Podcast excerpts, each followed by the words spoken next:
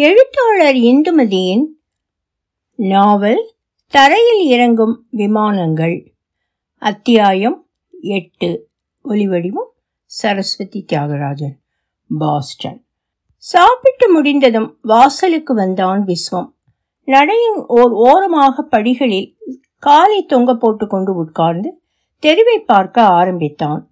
இரவு எட்டு மணிக்கெல்லாம் அடங்கி விடுகிற தெரு அது. வெகு சீக்கிரத்தில் நிசப்தமாகிவிடும்.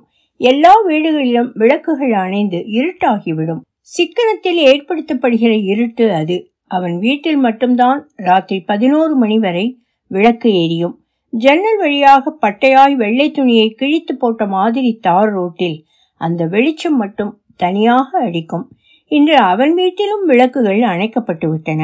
சமையலறையின் நாற்பது வாட் மட்டும் பூனையின் கண் மாதிரி எரிந்து கொண்டிருந்தது. ருக்மிணி தரையை அலம்பி விடுகிற துடைப்பு சத்தம் கேட்டது. இந்த வேலையை அவள் தினம் பத்து மணிக்கு குறைந்து செய்ததே இல்லை. இன்று எட்டரைக்கெல்லாம் முடிந்துவிட்டது. வீட்டில் யாரும் இல்லை என்றால் சீக்கிரம் வேலைகள் முடிந்து விடுகின்றன. ஒரு அமைதி வந்து சூழ்ந்து கொண்டு விடுகிறது. வீடே புதுசாக தெரிகிறது. யாரும் இல்லாத மாதிரி வெறிச்சென்று இருக்கிறது. இத்தனைக்கும் அவன் ராம்ஜி ருக்மணி மூன்று பேர்கள் இருக்கிறார்கள். அப்பாவும் அகிலாவும் பரசுவும் தான் இல்லை. பரசு ஆபீஸ் விஷயமாக நெல்லூர் வரை போயிருந்தான். ஏதோ பணம் வசூல் பண்ணி கொண்டு வர வேண்டுமாம். மொத்த பணமும் கைக்கு வந்த பின்னால் தான் திரும்பவும் முடியும் என்று சொல்லிவிட்டு போயிருந்தான். அதனால் அவன் என்று வருவான் என்பது தெரியாது. அப்பாவும் அகிலாவும் நாளைக்கு வந்து விடுவார்கள். மாயவரத்தில் உறவுக்காரர்கள் கல்யாணத்திற்கு போயிருந்தார்கள். அப்பா இல்லாத தைரியத்தில் ராம்ஜி நைட் ஷோவிற்கு போய்விட்டான். திடீரென்று மூன்று பேர் குறைந்ததில் வீடு ஒரே நிசப்தமாகி விட்டது அந்த நிசப்தமும் விஸ்வத்துக்கு பிடித்துத்தான் இருந்தது மனசு ரொம்பவும் சந்தோஷமாக இருந்தது. சில நாட்களில் இந்த மாதிரி ஒரு சந்தோஷம் குதித்து கொண்டு வருகிற வழக்கம்தான். எதனால் இந்த சந்தோஷம் என்று அவன் யோசித்து பார்த்திருக்கிறான். காரணம் எதுவும் தெரிந்ததில்லை. திடீரென்று அலையடிக்கிற மாதிரி வரும். அதில் அவன் மிதந்து கொண்டே கிடப்பான். முணுமுணுப்பாக பாட்டு பாடுவான் கவிதை எழுதுவான். இல்லாவிட்டால் மாடியில் போய் நின்று கொண்டு வானத்தை பார்ப்பான். பரிச்சயமான சில நட்சத்திரங்களை தேடுவான். தனியாய் பிரகாசமாய் நிற்கிற தன் ஒற்றை நட்சத்திரத்தை பார்த்து கொண்டே உட்கார்ந்திருப்பான். அப்போது வானத்தை கிழிக்கிற மாதிரி சரேல் என்று ஒரு நட்சத்திரம் விழும். அவன் பார்க்கிற போதெல்லாம் ஏதாவது ஒரு நட்சத்திரம் விழுந்து கொண்டுதான் இருக்கிறது. உடனே அவன் மனசில் சோகமான ஒரு நினைவு தோன்றும். நட்சத்திரம் விழுவதில் பெரிசாக எதையோ இழக்கிற வருத்தம் வரும். சட்டென்று தன் ஒற்றை நட்சத்திரம் இருக்கிறதா என்று அண்ணாந்து பார்ப்பான். அந்த பாதுகாப்பை நினைத்தால் சிரிப்பு வரும். சிரித்து கொள்வான். அப்போதும் அந்த ஒற்றை நட்சத்திரம் தெரிகிறதா என்று நிமிர்ந்து பார்த்தான். தலைக்கு மேல் கண்ணில் அடிக்கிற மாதிரி பளிச்சிட்டது. அதை ஒரு நிமிஷம் பார்த்து கொண்டே இருந்தான். பக்கத்தில் தொப்பென்று ஏதோ விழுகிற சத்தம் கேட்டது. திடுக்கிட்ட மாதிரி திரும்பி பார்த்தான். எதிர் வீட்டு பாட்டி வெளியில் வந்து எச்சில் இலையை எரிந்துவிட்டு திரும்பி போய்க் கொண்டிருந்தாள்.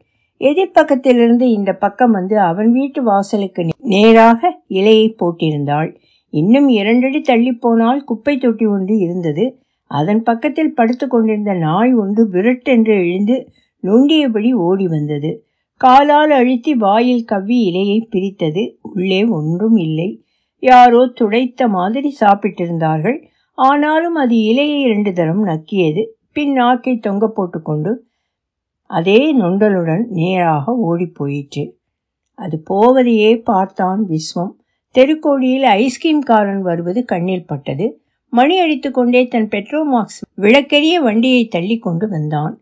சின்ன புள்ளியாக தெரிந்த அதன் வெளிச்சம் வரவர பிரகாசமாகி தெருவை நிறைத்தது. மீண்டும் சிரித்து கொண்டே போய் சின்ன புள்ளியாகி திருப்பத்தில் மறைந்தது. நிமிஷ நேரத்திற்கு தெருவிற்கு பாலாபிஷேகம் பண்ணின மாதிரி பிரகாசமாக்கி விட்டு போன ஐஸ்கிரீம் காரனை நினைத்து கொண்டான். அவன் தன்னை மிகவும் சந்தோஷப்படுத்தி விட்டு போயிருப்பதை உணர்ந்தான். ஒரு நிமிஷத்தில் பளிரிட்ட அந்த பெட்ரோமாக்ஸ் வெளிச்சம் அவன் மனதையும் நிறைத்து விட்டு போயிருந்தது. கட்டை விரலால் தரையில் ஏதேதோ வரைந்தான். பின் திடீரென்று பாட்டு பாட வேண்டும் என்று தோன்றியது. மனசுக்கு பிடித்ததையெல்லாம் வரிசையாக பாட வேண்டும் என்று நினைத்து கொண்டான். தினமும் குளிக்கும் போதும் தலைவாரி கொள்கிற போதும் முணுமுணுக்கிற ஒரு சினிமா பாட்டு வாயில் வந்தது. அந்த படத்தை அவன் பார்க்கவில்லை. அது அவனுக்கு வசதியாக இருந்தது. இனிமையான சில பாடல்களை ரேடியோவில் கேட்டு பின் படத்தில் பார்க்கிறபோது அபிப்பிராயமே மாறிப்போகும். மனசில் உருவாகி இருந்த கற்பனைகள் எல்லாம் கலைந்து போகும். அப்படி இல்லாமல் அந்த படத்தை அவன் பார்க்காததால் அந்த பாட்டுக்கு ஏற்ற ஒரு காட்சியை அவளுக்கு பிடித்தமான வகையில் உருவாக்கி கொண்டிருந்தான். அந்த பாடலை பாடுகிற போதெல்லாம் அதே காட்சி மனசில் விரியும். இப்பொழுது அந்த காட்சி மனசில் தோன்ற பக்கத்தில் யாராவது இருந்தால் நன்றாக கேட்கிற குரலில் மெதுவாக பாட ஆரம்பித்தான். நான் உன்னை அழைக்கவில்லை என் உயிரை அழைக்கிறேன். கண்ணை மறைத்து கொண்டால் மனதில் எண்ணம் மறைவதில்லை. பாடிக்கொண்டிருந்த போது வளையல் சத்தம் கேட்கிற மாதிரி தோன்றவே சட்டென்று நிறுத்திவிட்டு திரும்பி பார்த்தான். ஈர கைகளை புடவை தலைப்பில் துடைத்து கொண்டே புன்சிரிப்புடன் ருக்மணி நின்றிருந்தாள். என்ன இன்னைக்கு? பாட்டெல்லாம் பலமா இருக்கு? என்று கேட்டாள். அவன் ஒரு நிமிஷம் தயங்கின மாதிரி இருந்துவிட்டு பின் பதில் சொன்னான். இன்னைக்கு ரொம்ப சந்தோஷமா இருக்கு. அப்படியா? என்ன காரணம்னு நானும் தெரிஞ்சுக்கலாமா? ருக்மிணி கொஞ்சம் தள்ளி கம்பி கதவில் சாய்ந்து உட்கார்ந்து கொண்டாள். அவளுக்கு நேராக இருந்த தெருவிளக்கின் பிரதிபலிப்பு லேசாக அவள் முகத்தில் விழுந்தது. மூக்குத்தி பழிச்சிட்டது. விஸ்வத்திடமிருந்து பதில் இல்லை. அவள் முகத்தையே பார்த்து கொண்டிருந்தான். என்ன பதிலே வரல? பாடின பாட்டுக்கும் உங்களுக்கும் எதுனா சம்பந்தம் இருந்தா? என்கிட்ட சொல்லலாம்னா சொல்லுங்களேன். அவனுக்கு உடனே ஜமுனாவின் ஞாபகம் வந்தது. அவள் ஞாபகம் ஏன் வர வேண்டும்? என்று கேட்டுக்கொண்டான். அவளை நினைத்தா இந்த பாட்டை பாடினோம்? இல்லையே. பின் ருக்மிணி கேட்டதும் அவள் நினைவு ஏன் வந்தது? Am I in love with Jamuna அப்படியே இருந்தாலும் இந்த மாதிரியெல்லாம் முருக முடியுமா? தன்னால்? என்ன யோசனை? பர்சனல்னு நினைச்சா சொல்ல வேணாம். விஸ்வம் நிமிர்ந்து அவளை பார்த்து லேசாக சிரித்தான். அப்படி ஒன்றுமில்லை எனக்கு ஜமுனான்னு ஒரு ஃப்ரெண்ட் என் கதைகளை படித்து கடிதம் எழுதுகிற ரசிகையாக இருந்து இப்போ ஃப்ரெண்டாக மாறினா? நீங்கள் கேட்டதும் எனக்கு அவன் ஞாபகம் வந்தது. அப்படின்னா இப்படி பாடிட்டு இருந்த பாட்டுக்கும் அந்த ஜமுனாவுக்கும் ஏதாவது சம்மந்தம் இருக்கா? தெரியலை. தெரியலன்னா? தெரியலை தான் சில சமயத்தில் அவளோடு கூட இருக்கிறது சந்தோஷமாக இருக்குது நிறைய சமயங்களில் அவள் பேசுகிறத கேட்டால் எரிச்சல் வர்றது.